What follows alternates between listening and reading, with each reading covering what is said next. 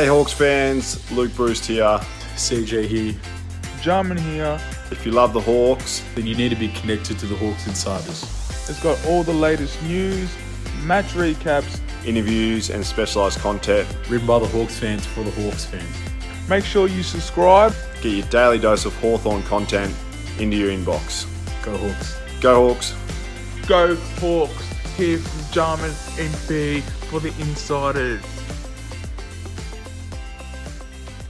Hi everyone, Ashley Brown here. Welcome to Hawks Insiders, our final edition for 2023 as we put a bow on the year. Although in footy terms, the next season has well and truly started. The Hawks have been very industrious at pre-season for more than a month now. I think they shut down yesterday for a few weeks, but we will talk about what we have seen at training so far over the next little while. As we, on the sad day, we mark the passing of the late, great Franco Cozzo, Bulldogs fan, but beloved by all. And it's a sad day if you're a Victorian of a certain age. He was a very big part of our lives for a very long time. So sad day. As I say, good evening to my friends and co-hosts. We've really got a full complement of the Hawks Insiders tonight, which is great. Firstly, controlling the levers is Danny Prince. Hello, Danny. Ash, good to be with you. Almost didn't get there. Set up the space and it kicked me out and had to reset it up. So glad we could make it in the end and excited to have a chat tonight. Good to have you here. Good to have everyone on board. It's not exactly peak time to be thinking about footy, even though it's been a bit happening, but we're happy to have everyone on board. Andrew Weiss, hello. Good evening, Ash. Good evening, everyone. Absolutely feels like just a nice time in the week that's winding down to everyone shutting off for the year, just to wrap everything up and have another nice little chat. Seems like the perfect time for it. It is always good to talk about the Hawthorn Football Club. Darren Levine, hello. Hey, Ash. Coming to you live from Brunswick and Footscray simultaneously. So great. Tribute to the great man at the front of the show. I will dearly miss him, and at least we have all those incredible commercials on YouTube to watch forever. Magali. It is a treat. You could lose a waste a lot of time looking at the Franco Cozzo ads. They're all the same, really, Darren. I mean, this is you're a creative director. They're all pretty much from the same formula, but they just worked every time. They did, and they probably annoyed a lot of advertising executives in the 90s who spent a lot of money on commercials and didn't get nearly the same cut through. And I'm actually old enough to remember watching them on late night TV in real time, and they were just a pop culture phenomenon. So some of the most incredible advertising this country has ever produced. He was a good man. And if you want looking for some good holiday reading over the next little while, just Google Darren Levine and The Age. We won't say any more. Modesty will prevent Darren from wanting to talk about it, but the author of a wonderful article in The Age in the last couple of days, which has an oblique reference to Hawthorn. So if you're looking for some holiday reading, please, we recommend that. And, of course, Brad Clabazzi. Hello, Brad. Evening, all. Great to be here for the last show of the year. It's been a great year, and we look ahead to what will hopefully be an exciting 2024 for us. Good to have you cut short your work function to be here. We have some news, and I don't think we'll keep anybody waiting for it. We've got some very exciting news that we want to announce off the top of the show, but I'm actually going to handball it to the man who's actually making it all happen at this stage. Andrew Weiss, tell the punters some very exciting news that we have in the new year. Thanks, Ash. It is very exciting. It's been a long time coming and a long time on the cards, but coming your way in March 2024, Hawks Insiders are going to have their first live panel show. We're going to be inviting everyone to come along. More information about it will come out in the new year, but in terms of save the date, 13th of March, which is a Wednesday night. It'll be that's the Wednesday before round one when we play the Bombers. So we will be covering the season ahead. We'll be looking at the game. We'll have some special guests to reminisce. It's just going to be a wonderful opportunity to have all of our Hawks Insiders family and community to be able to come together. We're looking at a wonderful location in Hawthorn, a famous location in Hawthorn. So, yeah, keep an eye on this space. If you're listening now, pop it in your diary because there'll be limited capacity, but it's going to be an unbelievable night. It will be loads of fun. We're very excited about it.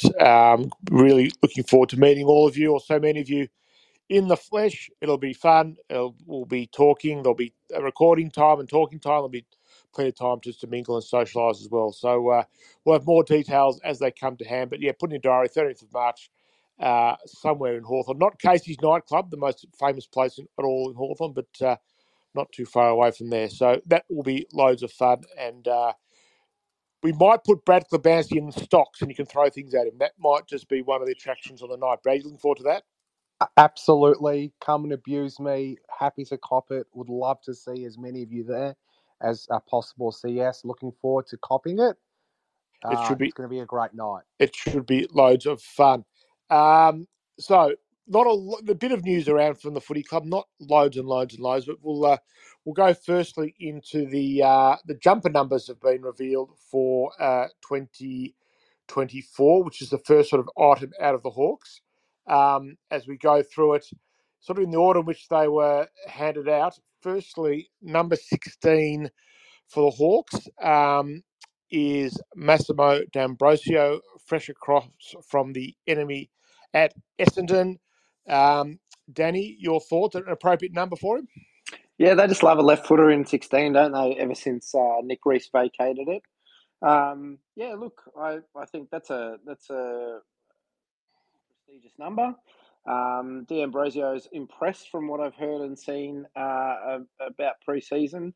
A lot of the footy players, the Hawks players, talking up his ball use coming out of the back line. So maybe he'll surprise us and earn his way into the team early in 2024. So, yeah, I think good start. And, yeah, he's lucky to be able to sit next to Dima Hardwick and learn from the best.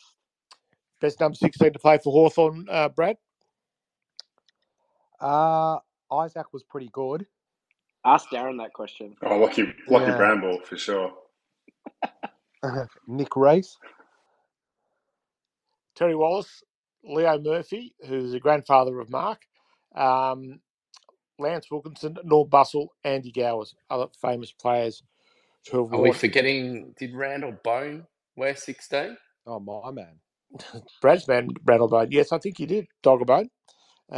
Not too many games, I don't think, in the famous number 16. But, yeah, no, but we're talking quality, right? Not quantity. Yeah. Good midfielders number at Hawthorn. We'll talk a bit more about D'Ambrosio when we sort of look at some observations out of training. Number 18 goes to Mabior Chol. Thoughts, Daz? Big John Segler's old number. So very, very big shoes to fill there for Mabior. Sorry, I'm in a really sarcastic mood tonight. But, yeah, 18 seems like the big man number, and looking forward to seeing Mabior out there in whatever number really he's given. And I've got a bit of a glimpse at him at the Christmas training session in the rain, and he looked great. He was slotting them, he was kicking them beautifully, and he looks in incredible nick. So just excited to see him out there, no matter the number that he's in. So others, Darren Pritchard, probably the most famous number 18 in Hawthorn, 211 games. Brent Guerra, 159 games. And big Johnny Segler, 101 games. Others to warn, I remember, it might have been, I think, James Bennett, who's now a member of the Melbourne Cricket Club Committee, also wore number 18 at one stage for the Hawthorn. Maybe as well the greatest Lloyd to ever play footy. Yes, I think, yes, Brad Lloyd wore 18 as well. So in his time, yeah, it was Brad who played for Hawthorn, yes, now the head of footy at Carlton. So he will go well. Mabior Chol, a fresh dimension to That forward line is going to be radically different to anything we have seen for a while at Hawthorn next year. He figures to be a big partner. We'll talk a bit more about that as we go along. Number 19, a guy from Brisbane called Jack Gunston. No major surprise there. They even didn't hand it to anybody last year, which would suggest maybe they had a cunning plan all along. We see tears of joy for you when you heard that. Yeah, I think as with everyone, it was a bit of a shock when it came up during the trade period, though, you know, we seem to think that it might have been in the works for a little bit longer than that. But I don't think there was anyone as soon as that got dropped who any Brown and Gold supporter who wanted to see it happen, and just happy it got over the line and hasn't looked out of place around Waverley, obviously. So it's just a nice part of the script to watch for next season. They fumbled the ball on his jersey presentation, though, didn't they? They should have. The social media team could have had a field day of him presenting his own jumper to himself. It would have been beautiful. Well, everything, Prinzy. I mean, we didn't really... What have we had? We've had a 2.5-minute video from him, which was very much toeing the line and hasn't necessarily fronted the media. So I suspect there'll be a fair bit at some point, whether it's when he's playing again against Essendon round 1 week leading in, we might see a little bit more. But yes, it is a curious one in terms of him staying out of the limelight since he's been back. Other famous 19s for Hawthorn include Alan Goat. A couple of players. Alan, well, in your view of the world, Prinzy, the most famous number 90s at Hawthorn were Alan Goad, 138 games, and Bill Pavey, 100 games. And some bloke called Dunstall played a few games of full forward as well. Is that right? Could kick a couple of snags. Piggy was all right. Danny, recency bias, Prince. Now, number 23 caused a bit of debate and discussion.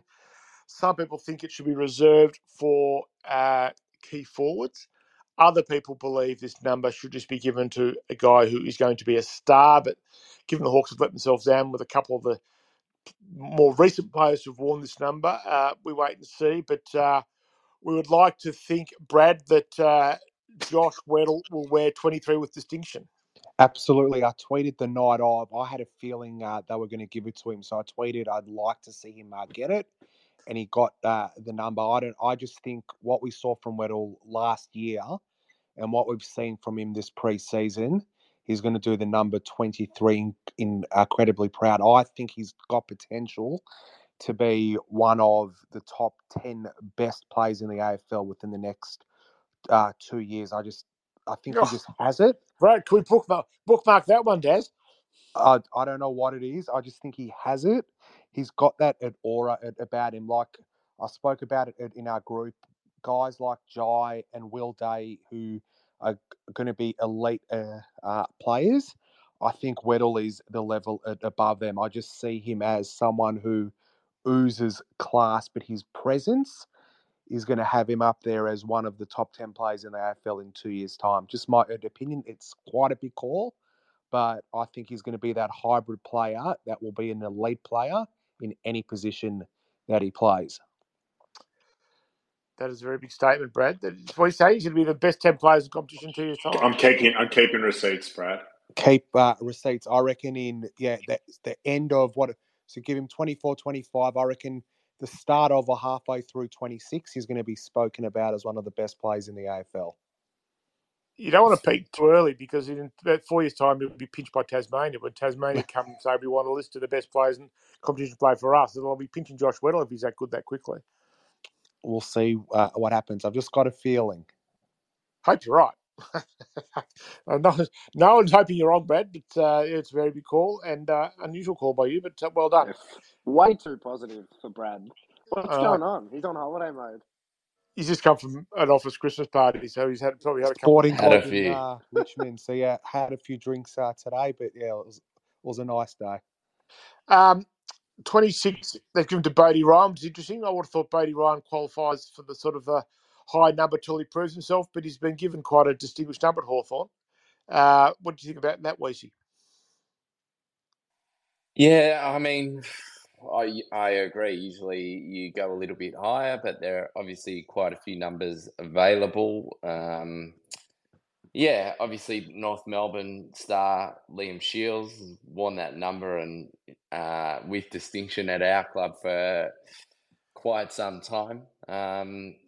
Yeah, I think it also means that if he can prove himself and stay on the list for long enough, he might just end up with one number for his whole career, which is very rare, isn't it? It's interesting that Danny Prince has taken a job working for the Hawthorn Comms team because they've talked about the Distinguished Players Award 26 and Fergus Green and Rodney Eade.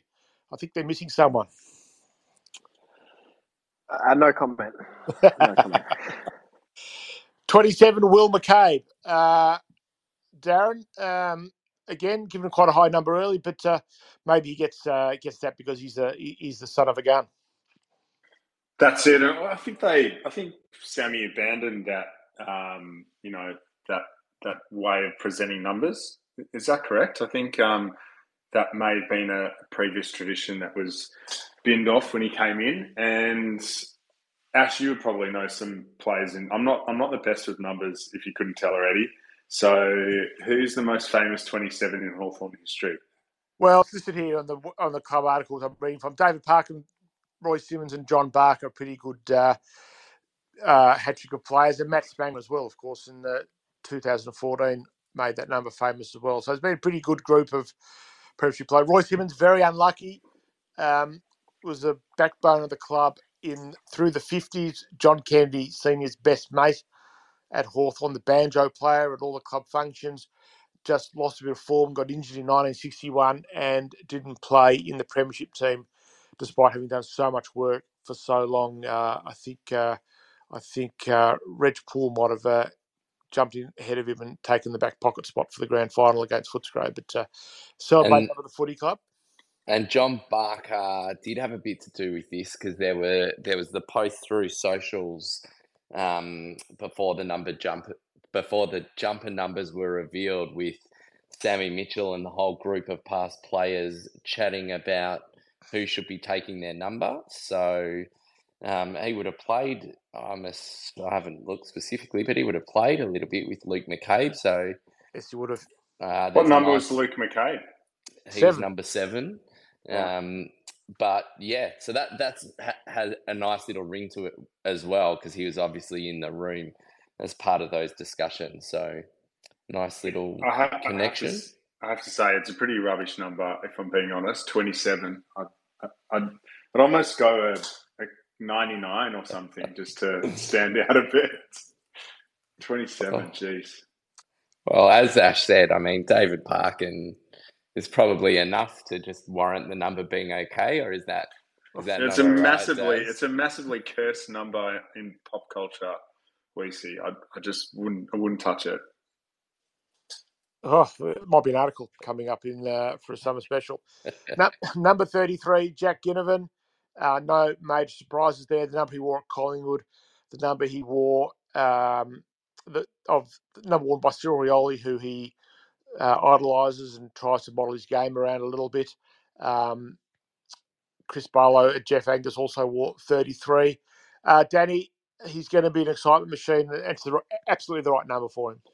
Yeah, definitely. And I think another pivot, which I appreciate, just like the 23, which, you know, they tried to sort of put on guys like Cozzy and Tim O'Brien because they were key forwards. I think putting it on a guy with serious talent as opposed to just putting it on an Indigenous player that, you know, has just been drafted and might leave in a year. I'm just excited to see the 33 run around and kick goals on the MCG. So it was either going to be Ginnivan or Nick Watson. I had a little thought that maybe they would put Watson in the 33. Again, another small forward with bags of talent. But I'm really happy they put it on Ginnivan. I think that's right. I think, you know, the continuity for him, but also the excitement. You watch those 33s in the long sleeve version just absolutely sell like hotcakes. They will be stacked them around here. That's the number. If you're into long sleeve jumpers, even apologies to James Sicily, I think before too long, Jack Ginnivan will be out slowly, the captain with the long sleeve jumpers. Cannot wait to see him. He's got the very satisfied look on his face, wearing holding up the jumper in the photo on the club website.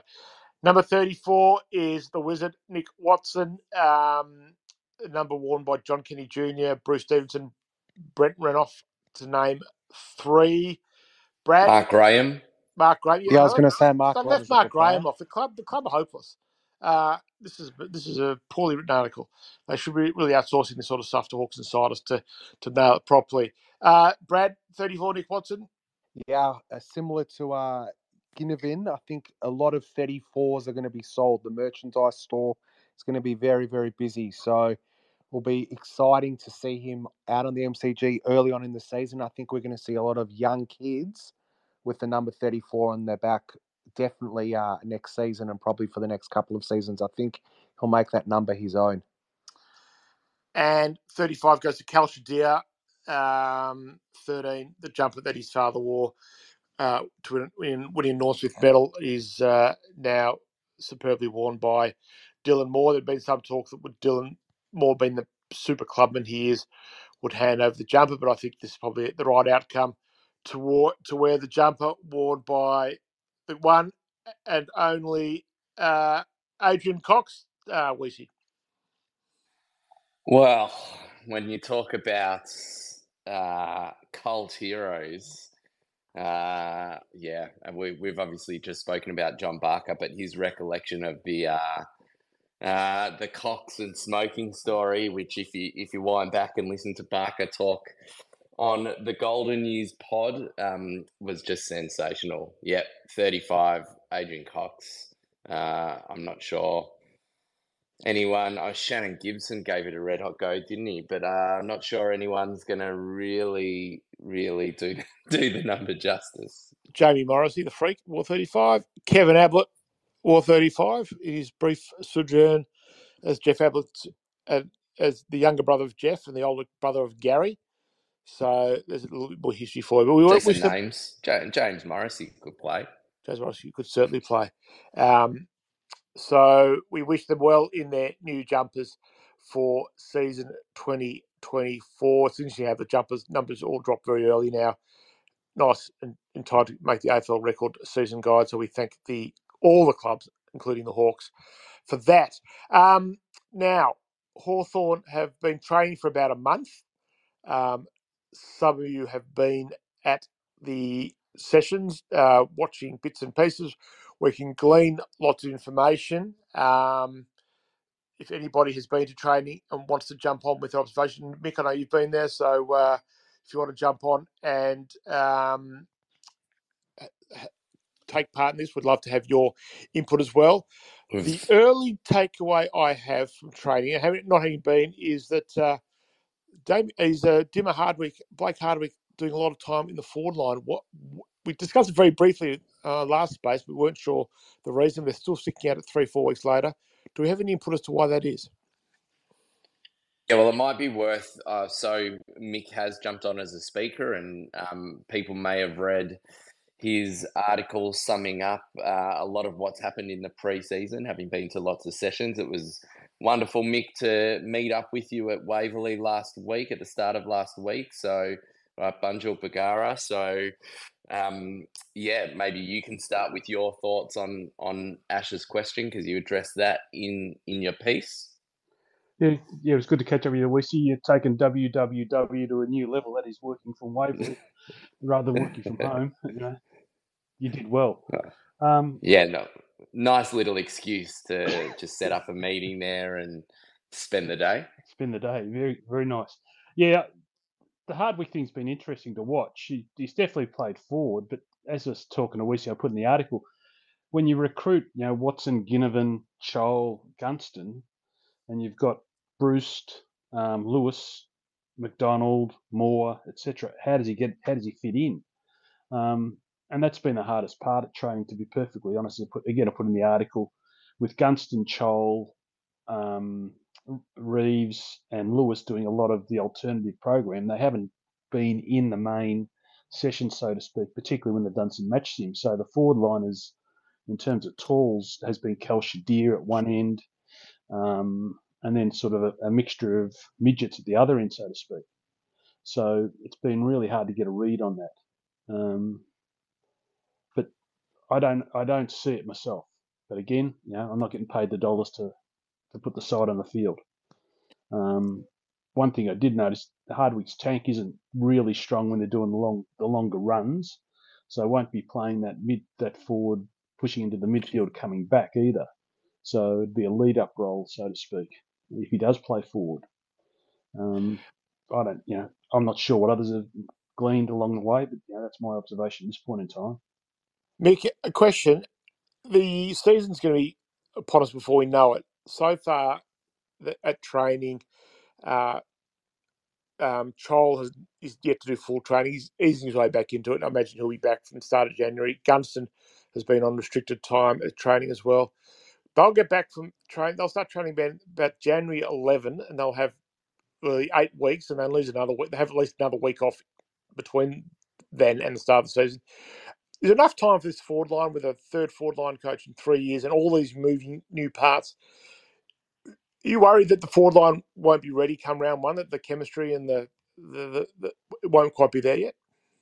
Yeah, well, that's the issue, Ash. You know, I think my observation is that Lewis is trimmed down. So whether he's, as has been sort of spoken about in passing, I think he plays that higher, tall leading forward role, and Charles stays in the square. Well, he's done no leading work with anybody in terms of trying to get a read on who kicks where and which way he's going to lead.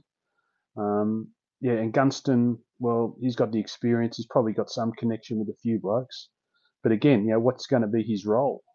That third forward role that he played, with Ruffhead and Franklin, it'll be a different dynamic altogether. I think you've got Ginnivan, Watson, Bruce, the small forward line. Are they going to play small forwards? It's going to be an intensive program. One thing I will say is Hickmont is very, involved in the process, in the coaching, particularly the forwards, but overall as well. He does a couple of drills. He brought in that drill I referenced in the article. That was one of his creations. But it will be interesting. How much match time they can actually get into, match sim they can get into blokes too. That's the other thing. It will be. The start of the season might be a bit slow in that regard potentially. Yeah. Now the other people are making. So a couple of track watchers have put this out there that watching D'Ambrosio play, and given that they move so aggressively to get him, they think that he is a walk-up start for round one. The way he distributes the ball is something they actually haven't had. People are saying Hawthorn haven't had someone who uses the ball this well out of the back line since Brent Guerra. What have you made of him at training? And would you, if you're picking, based on what you've seen, and I know it's a long way to go, do you think he looks like he's the best 23 player from the start? He's been a hard one to pick, to be honest. Ash, because until they were wearing numbers, like he was in and out of the alternate group because he had this knee. His knee's quite heavily strapped. I think it's his left knee. So he's been a hard one for me to pick out without the numbers on the back. In the last 2 weeks, he's been involved in some match sim. His kicking style looks fantastic. There's no issue about that. He's a stylish left footer. He has missed targets. He has made bad decisions in his execution. So that's why I sort of made that reference in the article.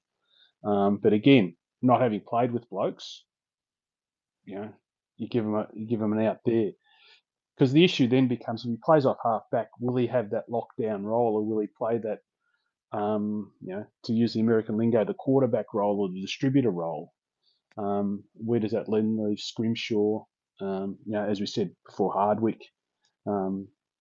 Seamus Mitchell's another one. He's barely, he's had a really modified program as well. So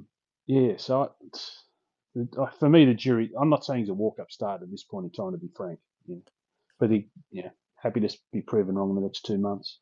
It's really hard to work out what the teams will look like, and it is early. Sometimes you can more or less pick. I know a lot of people have done the exercise of picking best 23s, but all we're doing at the moment is guessing. It's so hard to work out who's in that team play for round one. There's so many question marks around a lot of places. I mean, what's clear is that there's depth there, but who's going to play in round one is still a bit unclear. Now, a couple of players I want to throw out that those who've been trained. Weezy, you've watched a bit. Mick, you've watched a bit that people are talking about. The first one is Josh Ward. How's he looking? Oh, his size. Sorry, go Weezy. Yeah, go on, Mick. Like his size, he physically looks stronger, particularly his upper body. He's been on a lot of inside work stuff. He looks more assertive in going through the packs and taking on tackles. It'll be again how that's going to fit into the Nash, Newcomb, Warple, Day combination. But yeah, he's been one of the more impressive ones, I think. I think the other thing that's impressed me about Ward is the sessions where he hasn't necessarily trained, like at the open day, he just did lap after lap after lap.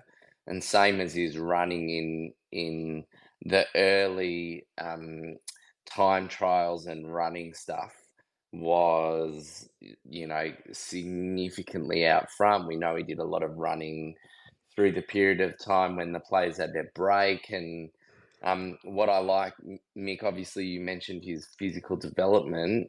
Like, I look at someone like Will Day and think about what he looked like a couple of years ago, and like his body's literally already in a couple of years transformed from, you know, like an 18-year-old kid into like a man's body. And Josh Ward, who did have that, you know, really thin, scrawny frame, is already, you know, halfway through to having a ready-made mid-frame, that of a man ready to go. Speaking of frames, there have been a couple of pictures on the Hawks socials of focusing on Will Day's biceps. I think they're very keen to make the point that if he grew physically stronger into last season, that more of the same this season. I found that interesting. Now, Cameron McKenzie is officially known as Cam McKenzie now. That was an edict the footy club put out to the media recently. So if you're not sure, if you're waxing and waning, he's definitely a Cam McKenzie now. How's he looking his second year? He's got he's probably picked up the quickest in terms of his running capacity, I think. The most noticeable change. Like, he is covering the ground a hell of a lot better and quicker than what he did last year, from my eye anyway. And again, more aggressive. He's looked to play a more outside role in the match sim, more a wing type role. So whether they're doing, you know, as with Ward, start on the outside, then move across in. That might be the go, but you know, he does appear to be quicker across the ground and quicker with his decision making too. A couple more. What does Watson look like on the track? In match sim, what sort of things has he been doing? The first impressions that I put in the article, they were doing this 7-on. For those who haven't read it, I'll retell it. But yeah, they're doing a 7-on-7 drill, keeping's off, and he's chasing these players. This is the Thursday after they got drafted. So he, Deer, and Brodie Ryan were training that first session. He's chasing them around like a young puppy, and he finally caught a bloke. I'd like to say it was Sicily, but I'm not sure. And they just gave him a don't argue, and he just reeled 3 steps back out of the pack like a rag doll. And he just thought, okay, it's a big step up. He's got some tricks. There's no doubt about it. He's quite, he's quick across the ground. He leads well, but when he's out there, he just looks so small, and that's my bias there. You know, he's just physically different to the others. The only bloke that I sometimes get confused with in the rain was O'Sullivan. So he's about that size. He's got some tricks. There's no doubt about it. But yeah. Sorry, and for me, the couple of sessions that I've seen, like, his disposal's fantastic, and it's just interesting because watching like 2 full sessions, I would have expected to see or notice Guinea a lot more, but Watson has stood out. So, I feel like if people seeing him train just purely as a result of where he was drafted and the hype pre-draft were excited, I don't see that dying down any anytime soon because he looks pretty good when he's got the footy. One report I saw suggested that DGB looks fitter. What do you guys think? Did you say thinner or fitter? Fitter. Oh, right. He'd want to be. Mick, it'll be interesting to hear your thoughts. I don't think, again, in the couple of sessions that he's made a significant impact. I've seen him. I've seen him in a lot of the drills where the ball's kicked up to a pair of ruckmen for the ball to be knocked down and then mids to run further down the ground. He's acted as a ruckman in those drills, or had to defend another ruckman and punch it away, and has done okay, but nothing specifically for me that's gone, oh, yeah, he already means business and looks good. I don't know what you think, Mick. Yeah, when they're doing the time trials or the longer running sessions, like his hands on hips, and he finishes midfield, you know, with the big blokes. But when he leads quickly. You know, that's the thing. So again, a bit like Ginnivan. Ginnivan's doesn't appear to be a strong runner, but when the ball's in play, he's more he's sharper off the mark.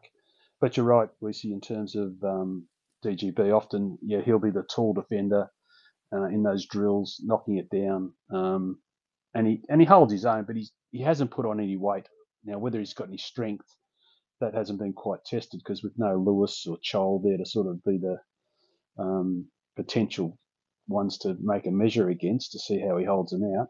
It's been hard to follow. But physically, there doesn't seem to be any great maturation in his body. Well, he'll be one of the more intriguing players as the match sim heats up post-Christmas and see where he actually does fit in. The other player that's interesting, I don't want to go through every player, but Jack Scrimshaw did a TV interview a couple of weeks back where he more or less admitted that he sort of what a lot of people had suspected and what we'd heard in whispers, that he wasn't quite fit enough and wasn't putting in the work that the club and the coaching staff expected of him, and that the penny, certainly in this interview, would indicate the penny had dropped and he needed to get a bit fitter. What are you seeing? And that's the last one I'll ask about, unless there's any others you want to talk about. How's Jack Scrimshaw look? Does he look fitter? Yeah, certainly looking to cover the ground much better. He's not one that's got, you know, hands on hips after the running stuff, and he's more than holding his own in that group. And he's actually does his running sessions with the taller key defender or key forwards that are participating. And he seems to be more vocal in the drills, particularly when they're doing. So it's not quite match sim, but it's ball movement drills, and he's got that first receiver, to use another sporting lingo. And again, that distributor role. So it goes back to that D'Ambrosio discussion. You know, who's going to have that role coming off half-back? It certainly looks like, from what we're seeing, and again, not even being out there myself or anything like that, but the messaging out of the club in the last week or so has been that less of a development focus this year.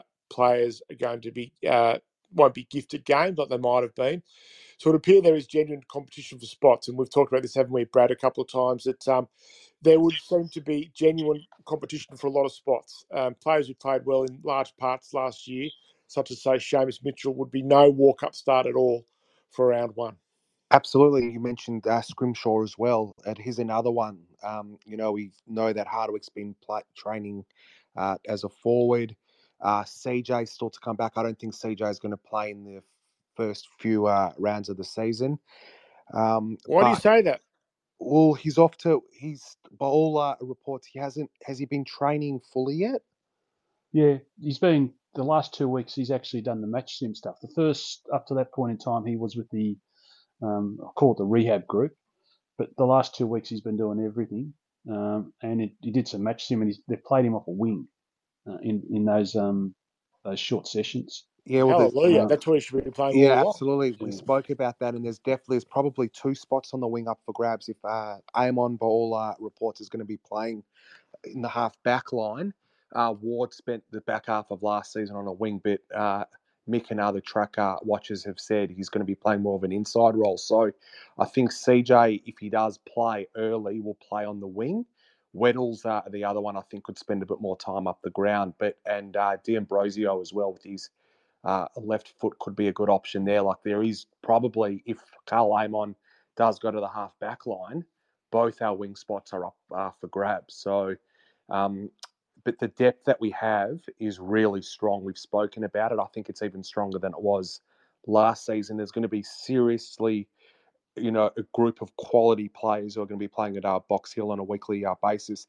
The other one I just wanted to ask Mick on, Ramsden. Max Ramsden, I think he's going to be one player to watch probably in the second half of next year. But I think he can turn out to be a really, really good player for us in a role that we need someone to play. Athletically, he's, the amount of running they do is across the board is just, this is where they earn their money. People say they train lightly during the year, but geez, they do some running this time of year. And he's second to Weddle or third to Well. He's in that group for a bloke his size. It'll be again. Where does he fit in? This will be the issue.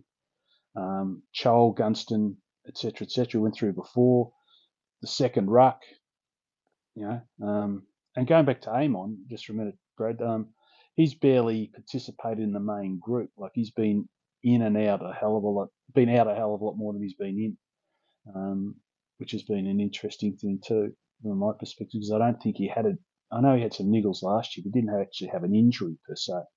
But Ramsden, where does he get a game? Now, whether the second half of the year, as you say, development goes, but he's been doing a lot of ruck contests with Reeves being out. I hopefully see him being with David Hale position in a couple of years' time. I think Chol's going to start at this. I think he'll start as that player, but he's going to need to perform at the first 4 or 5 weeks of the season. Gunston, I think the Gunston role is either him. Yeah, I think Gunston will play it early on. DGB's been training with the defenders.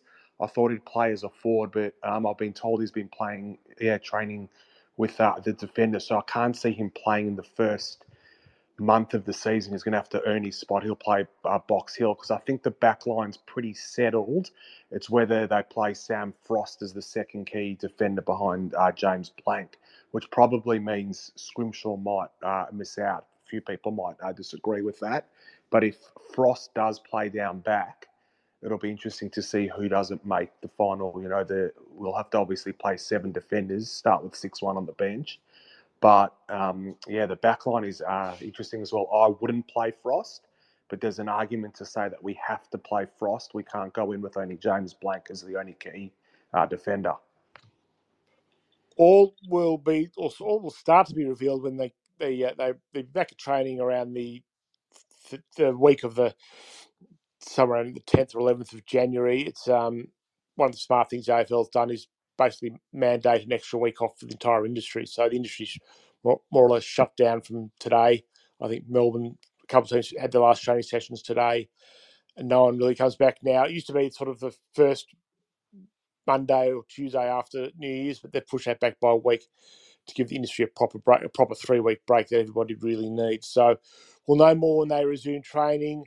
They will play match sim as they do. They'll probably if they stick to their routine, there'll be a full-on intra-club game sometime in the middle of February.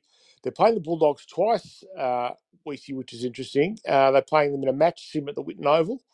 And then about a week later, they play them in a sort of the NAB Community Challenge game, or whatever they're calling it, down in Tasmania. So they're going to get a good look at the Bulldogs over a couple of weeks, but those games will be very illustrative as we watch that one, both on KO and Fox. Well, the first one's on KO, the second's on KO and Fox Sports. We'll be able to watch it all unfold.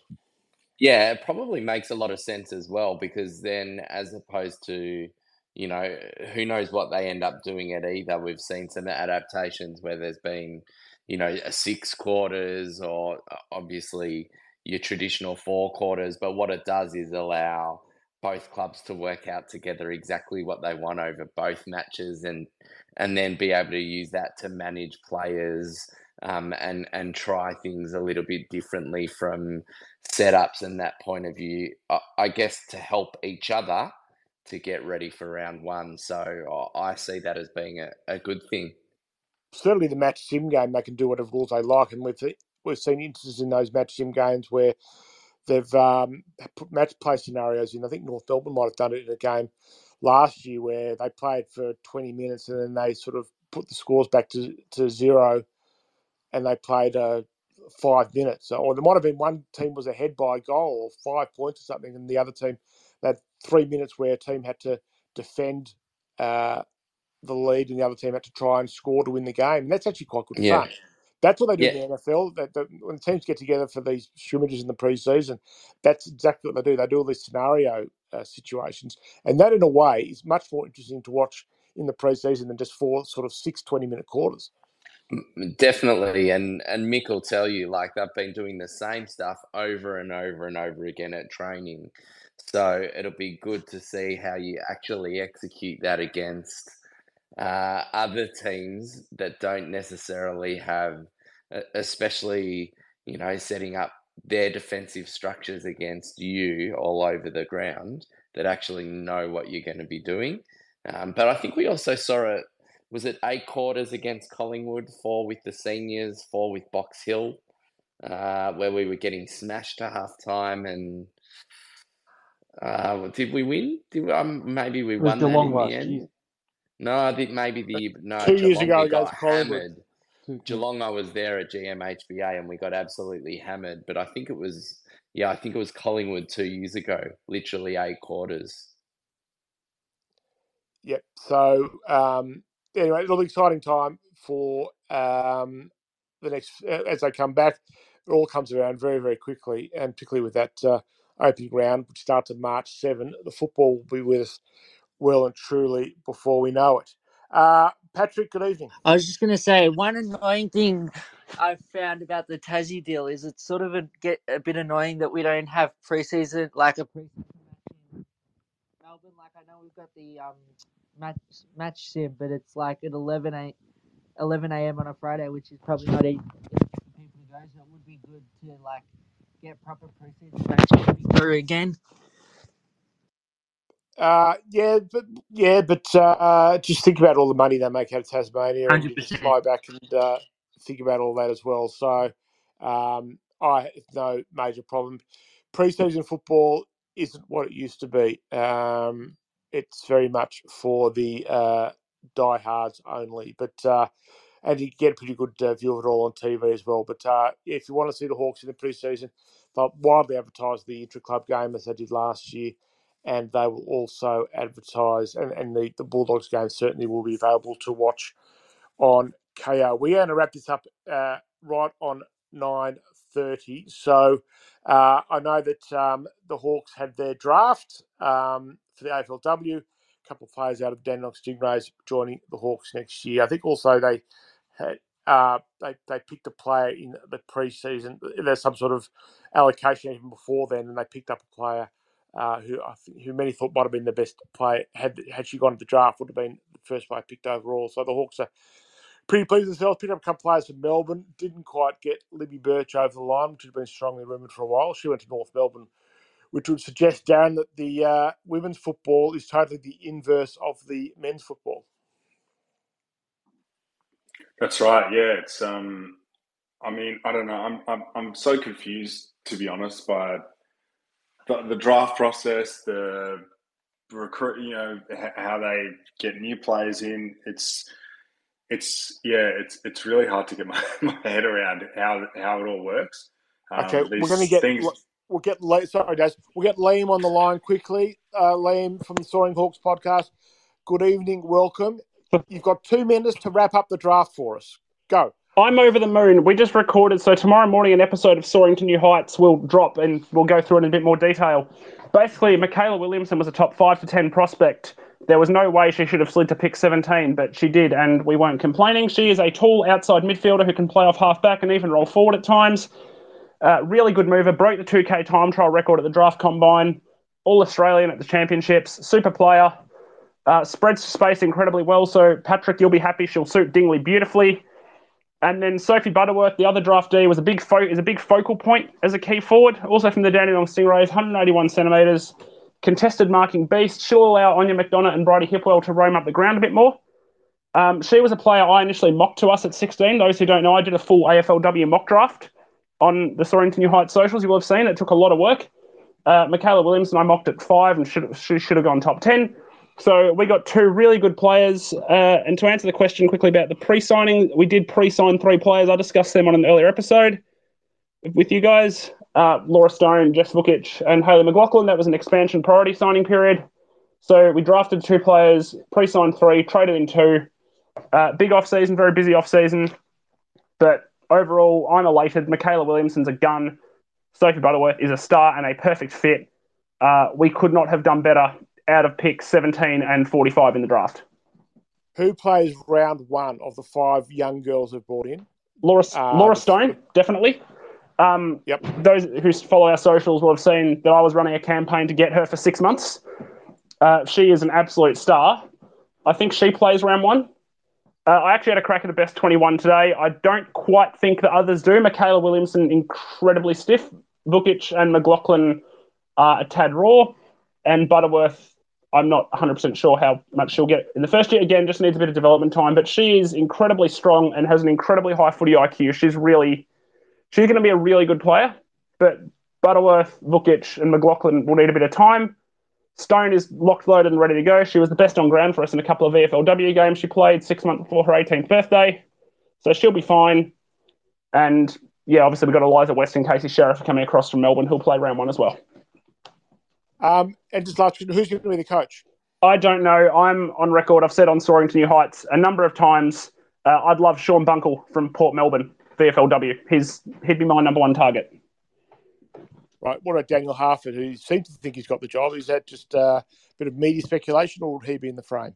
I'm not sure, to be honest. Again, Sean Bunkle is top of my list by quite some distance. He's a terrific coach at Port Melbourne. All right. Have you heard any suggestion he might be, or is this just more wishful thinking? I haven't heard anything with any kind of authority. I think I saw they were advertising the role as of a couple of days ago. So, right, Liam, thank you for your contributions to Hawks Insiders throughout the year. Don't forget your podcast drops tomorrow with all the big news. Yeah, the post draft. Sorrington New Heights, wherever you get your podcasts. Sorrington New Heights, wherever you get podcasts. Hawthorn AFLW, okay, impartiality non-existent. As we like it. Thanks, mate. Have a good Christmas. And to you. Now, before we finish up, I just want to go around the panel very quickly. We are wrapping, as we said, we're putting a bow on the year. I just want to get when you're in 15, 20 years' time, when you're bouncing your grandchildren on your knees and they tell us what it was like. What was 2023 like, Grandpa? What was it like for the Hawks? What do you take away out of 2023 now that how do you think you reflect back on this season as a whole for everything that happened to Hawthorn on and off the field, starting with you, Danny? Sticking to theme, Will Day became a pretty decent player in 2023. So there you go. I actually think we saw this year the emergence of Will Day, and I think I'll go a step ahead of Brad.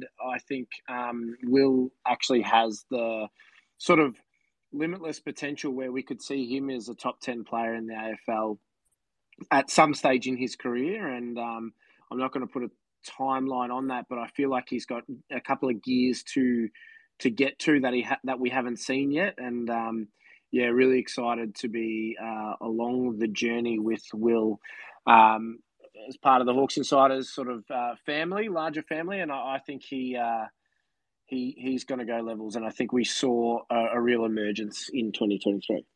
Hopefully he'll be part of the family in 2024. Weezy? For me, it'll be that, and it's probably an offshoot of, the success of the three-peat not being all that long ago. I can't ever remember as enjoyable a season where the expectation going into the season was one knowing that we would not be very good in terms of wins and losses. So knowing that, but still being able to actually enjoy week on week watching the development of the players, watching the group come together, getting right behind Sammy Mitchell and coming through the other end with, you know, still an expectation that we may be no good next year, but having made clear strides to winning the next flag. And we'll be talking to them about that next flag at the same time. So that'll make it even more enjoyable. Daz? Oh, you know, to follow on from what Danny said, got to be being at the best and fairest, and Will Day won his first, and I'll cherish that memory and cherish the time spent with some of the boys on this podcast, and then also our wonderful community. So that will be the thing that I'll probably remember from this season, even though I've got an absolutely terrible memory and can't even tell you what I did last year at this time. So, but yeah, that best and fairest will live long in the memory, I think. And, you know, I think we all saw the arrival of Will Day in a massive way. Brad?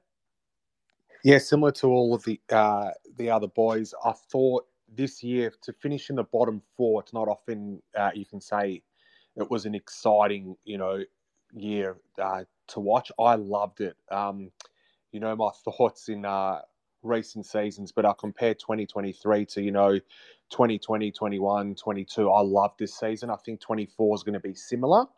You know, we're a good chance to win 8 to 10 games and again finish on the bottom 4 or 5.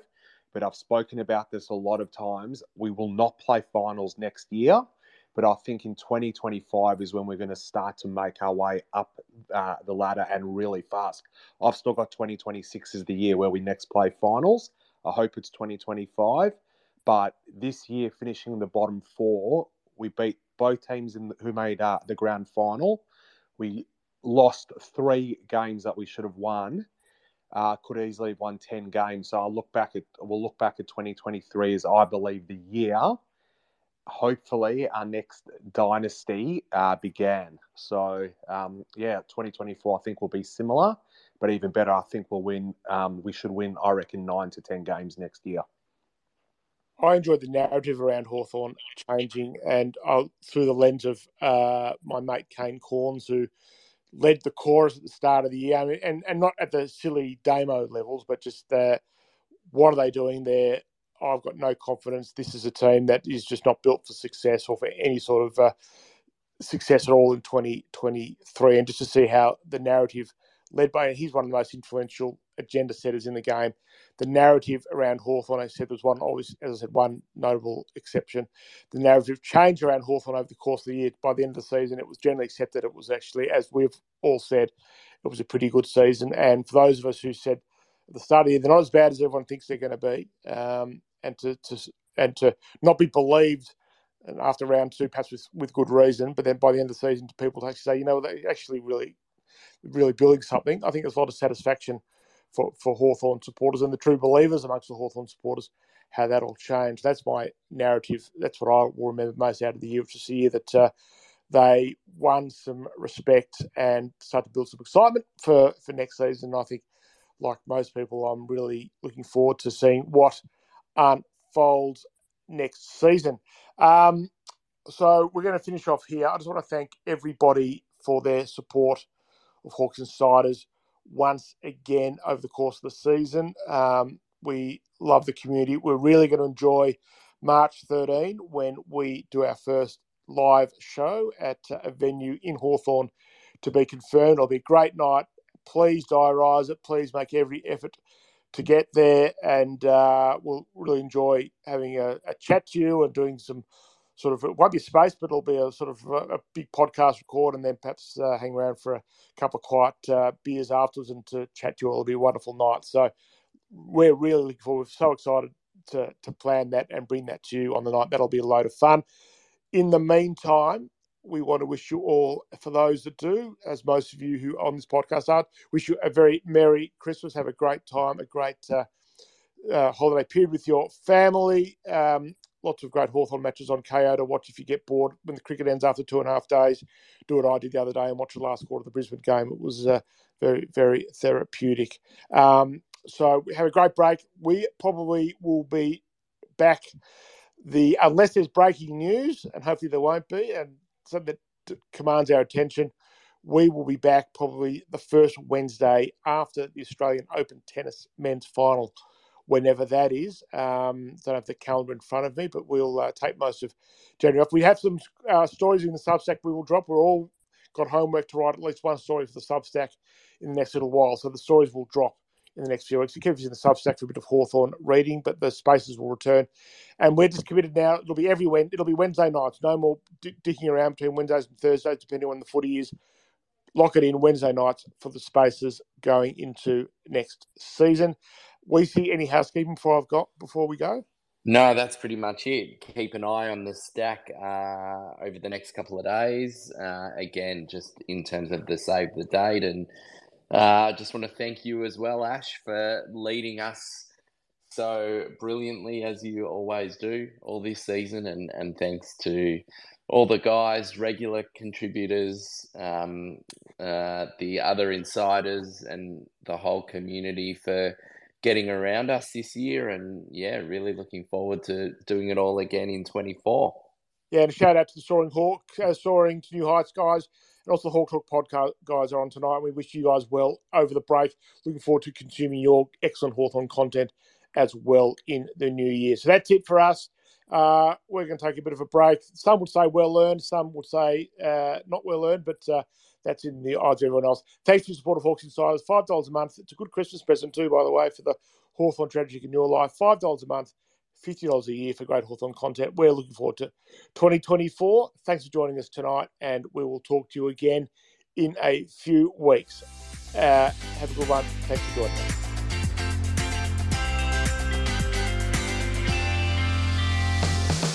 This was another Hawks Insiders production. Make sure to subscribe to our Substack for wall-to-wall Hawthorn Footy Club coverage.